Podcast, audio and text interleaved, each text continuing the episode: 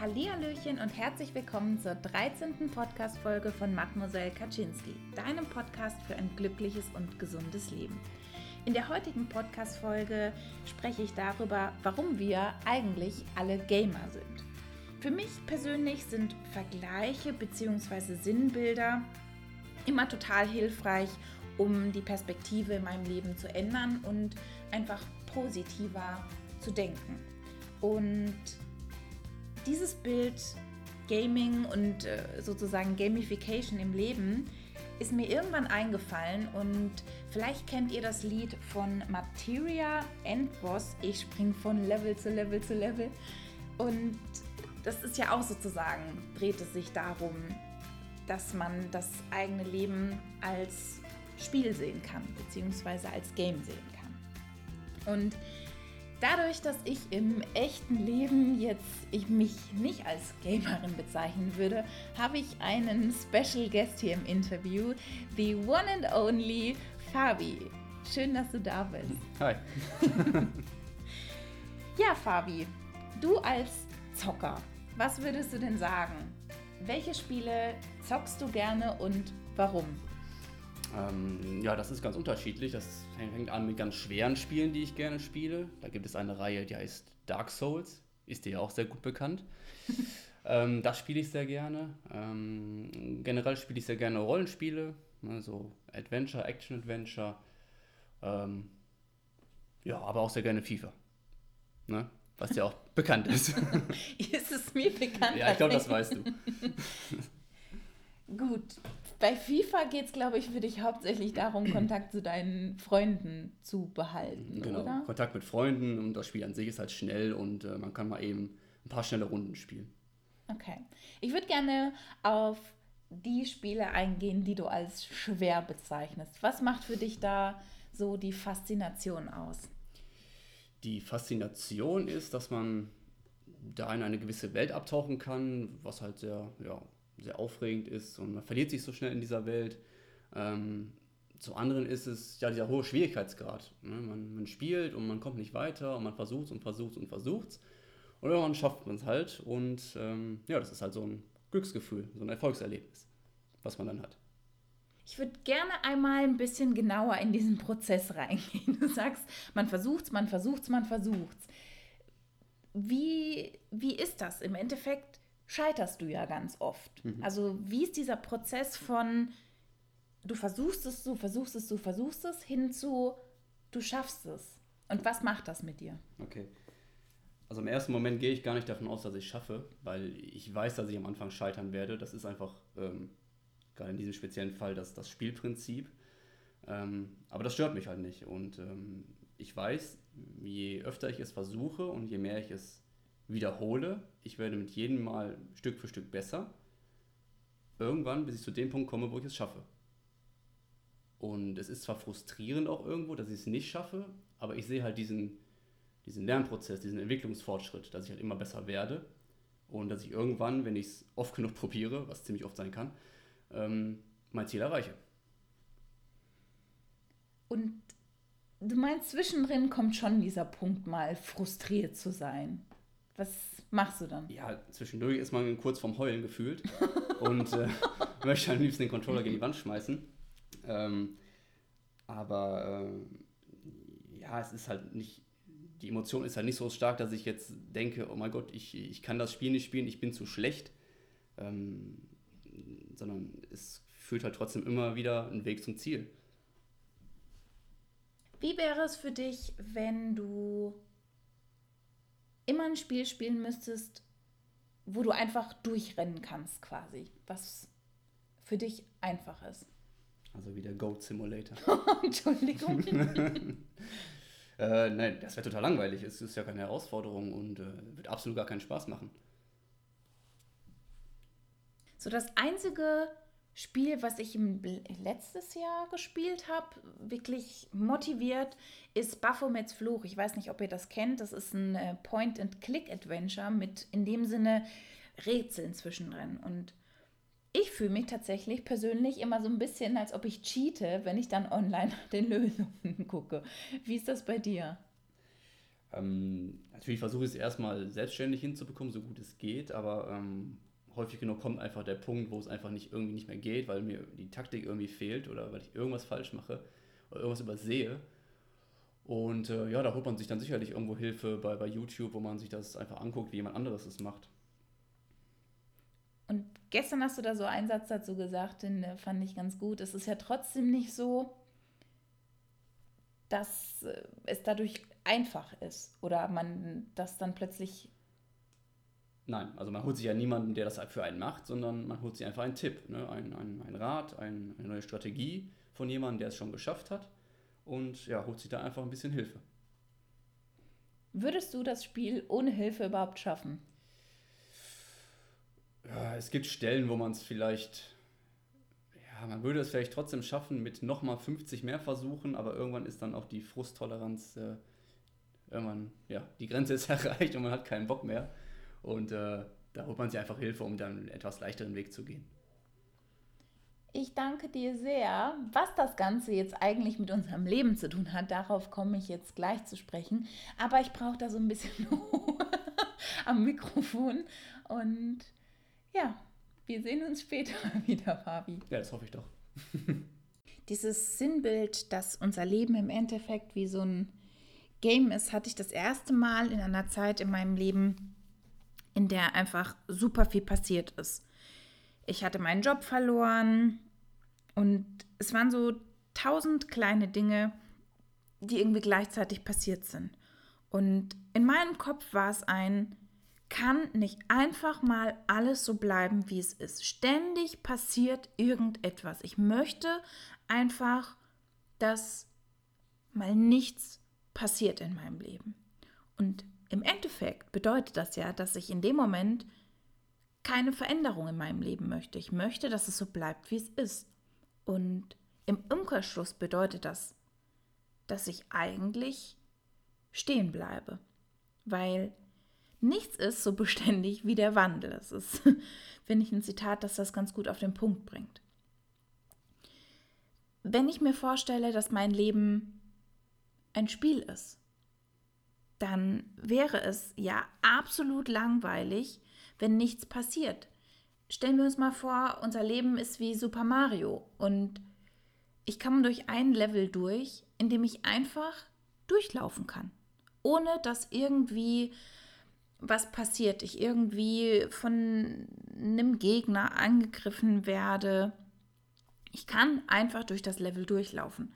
Wie langweilig wäre das denn bitte? Es geht ja eigentlich darum, dass man eine Herausforderung hat, dass man weiterkommt und sich da irgendwie weiterentwickelt. Und wenn in unserem Leben nichts passiert und keine Herausforderungen da sind, dann können wir uns im Endeffekt auch überhaupt nicht weiterentwickeln. Genauso, wenn man sich einen Film vorstellt, in dem einfach nichts passiert. In dem der Schauspieler immer morgens aufsteht, zur Arbeit geht, da alles glatt läuft, alles durchläuft, er dann wieder nach Hause geht, sich aufs Sofa setzt, seinen Sport macht, aber keine Dinge passieren. Wer würde sich diesen Film denn bitte angucken? Ich meine, das einzige Gegenbeispiel in dem Sinne ist Mr. Toast, ich weiß nicht, ob ihr Mr. Toast kennt, ein Toast, das durch den Bildschirm läuft und eigentlich das in Dauerschleife, Dauerschleife gezeigt wird. Aber im Endeffekt gucken wir uns doch die Filme an, in denen irgendwas passiert. Und wir spielen die Spiele, die uns herausfordern, die in irgendeiner Art und Weise uns da Spaß bringen. Und der Grund, warum wir oftmals wollen, dass alles so bleibt, wie es ist, weil wir Angst haben, dass sich unser Leben verändert und zum Schlechten verändert. Und wir Angst vor Herausforderungen haben, einfach aus dem Grund, weil wir Angst haben zu scheitern und wir Angst haben, was passiert, wenn wir scheitern. Wir sind da ganz schnell in so einem Kopfkino drin. Das Kopfkino geht an und wenn etwas passiert auf Arbeit, man irgendeinen Anruf bekommt, irgendwas nicht so läuft, wie es funktioniert, ist man ganz schnell in diesem Kopfkino und man malt sich die schlimmsten Szenarien bildlich aus, was denn alles passieren könnte und oh Gott und was auch immer. Wenn wir es aber schaffen, dass wir das Mindset dahingehend shiften, dass wir sagen, boah, cool, ich bin jetzt in einem neuen Level und jetzt kommt ein Gegner und ich versuche diesen Gegner jetzt zu besiegen und ich gucke einfach, was passiert. Und meine Erwartungshaltung ist vielleicht auch gar nicht, wie Fabi gesagt hat, dass ich im ersten Schritt das direkt perfekt mache und den Gegner im Endeffekt besiege, sondern meine Erwartungshaltung ist, dass ich mein Bestes gebe und versuche dann aus der Erfahrung zu lernen. In meinem Fall auf Arbeit ist das beispielsweise in Bezug auf Akquise so. Ich bin jetzt dabei, Akquise zu starten bzw. daran zu arbeiten. Wenn meine Erwartungshaltung an mich selbst ist, dass ich im ersten Schritt direkt ein potenzielles Kundenunternehmen überzeuge und auch direkt entweder einen Auftrag generiere oder ich ein Kandidatenprofil versenden kann oder meine Erwartungshaltung ist, dass ich im ersten Anruf direkt einen Kundentermin vereinbaren kann, dann bin ich im Endeffekt ja schon dazu verurteilt zu scheitern, weil es nicht realistisch ist. Deshalb ist das vielleicht auch so ein Punkt, wie setze ich meine Ziele realistisch und wie schätze ich die Herausforderung ein? Habe ich da die nötigen Herausforderungen, Herausforderungen, die nötigen Skills bereits? Habe ich alle Fähigkeiten? Und da realistisch das Ganze einfach einzuschätzen. Und ein Zitat, was ich in dem Zusammenhang total liebe, liebe, liebe, liebe, ist What if I fail? Oh darling, but what if you fly? Wenn wir es schaffen, unser Mindset dementsprechend zu verändern, dass wir es als Herausforderung sehen, die wir gerne annehmen und es auch in unserem Leben begrüßen, dass Veränderungen sind, dann können wir da ganz anders rangehen. Ich habe diese Woche ein sehr gutes Beispiel dafür, wie so ein Mindshift in dieser Hinsicht eine komplette Veränderung bewirken kann. In dieser Woche war es so, dass ein Kandidat von mir ein Vorstellungsgespräch bei einem Kundenunternehmen hatte und ich ihn natürlich mit einem bestimmten Gehalt vorgestellt hatte. Das Gespräch ist grundsätzlich super gut aus der Sicht des Kandidaten gelaufen. Das Kundenunternehmen hat nur im Endeffekt ein Angebot gemacht mit dem Gehalt, was einfach wirklich unterirdisch war. Also wirklich einfach nicht okay. Und wir gucken im Moment Suits und sind ein bisschen süchtig nach Suits. Und Suits ist eine Anwaltsserie, in der Top-Anwälte sozusagen bestimmte und schwierige Fälle dann gewinnen und man einfach sieht, wie die da an sowas rangehen, was die da für Kommunikations- und Rhetorikmethoden ähm, haben, um einfach andere Menschen davon sich zu überzeugen. Und im ersten Moment kam so dieses alte Gefühl, so, oh Gott, jetzt musst du die Firma anrufen und mit der darüber sprechen, dass das einfach überhaupt nicht geht, dass sie einen Kandidaten im Gehalt so drückt. Aber dann habe ich es geschafft, das ganze Mindset umzudrehen und habe mich so ein bisschen gefühlt wie Harvey Specter und habe mich gefragt, so was würde Harvey Specter in dieser Situation machen? Und plötzlich war es nicht dieses Oh Gott, oh Gott, oh Gott, ähm, total unangenehm, die Firma darauf anzusprechen, sondern es war in meinem Mindset ein Okay, spannend, wie gehe ich daran? Und ähm, habe mir eine Methode bzw. eine Vorgehensweise überlegt und habe das Ganze dann einfach ausprobiert und habe in dem Moment einfach nicht an mir gezweifelt in der Situation und habe negative Gefühle in den Vordergrund gesetzt, wie Scham oder wie Angst, sondern dieses, es war so ein Spannungsgefühl, so ein, ja, es war für mich eine Herausforderung, weil ich es für mich in meinem Kopf zu einer positiven Herausforderung gemacht habe. Weil das Schlimmste, was hätte passieren können, ist, dass das Kundenunternehmen bei dem Gehaltsvorschlag bleibt und im Endeffekt dann kein, keine Vermittlung zustande kommt. Und das war für mich einfach echt faszinierend, das erste Mal das hinzubekommen, das anders zu sehen und positiv zu sehen. Was wir auch davon lernen können, wenn wir unser Leben als Game sehen, ist, dass wir einfach ganz lange üben müssen, bis wir bestimmte Dinge können und dass wir da einfach geduldig mit uns sein sollten und wir uns einfach nicht persönlich fertig machen, wenn wir etwas noch nicht können, sondern wir eher darauf gucken, wie Fabi das vorhin gesagt hat, zu gucken, hey, was habe ich denn diesmal gelernt? Und jedes Mal einfach ein bisschen dazu zu lernen. Es ist natürlich klar, wenn Fabi und ich den Goat Simulator zusammenspielen gerade, dass ich, die nie zu Hause eine Playstation hatte und im Endeffekt auch wirklich kaum PlayStation gespielt hat, es für mich einfach sehr viel schwieriger ist, diese Ziege da durch die Gegend zu manövrieren, wie Fabi, der einfach jahrelang, seitdem er klein ist, das spielt. Und es total bescheuert ist, sich dann gedanklich fertig zu machen, weil man es nicht schafft, die Ziege beim ersten Mal von diesem Trampolin wieder aus diesem Schwimmbecken rauszubewegen. Also einfach geduldig sein und angucken, in welchem Level denn andere Menschen, mit denen wir uns vergleichen, vielleicht gerade sind in der, in der einen Hinsicht.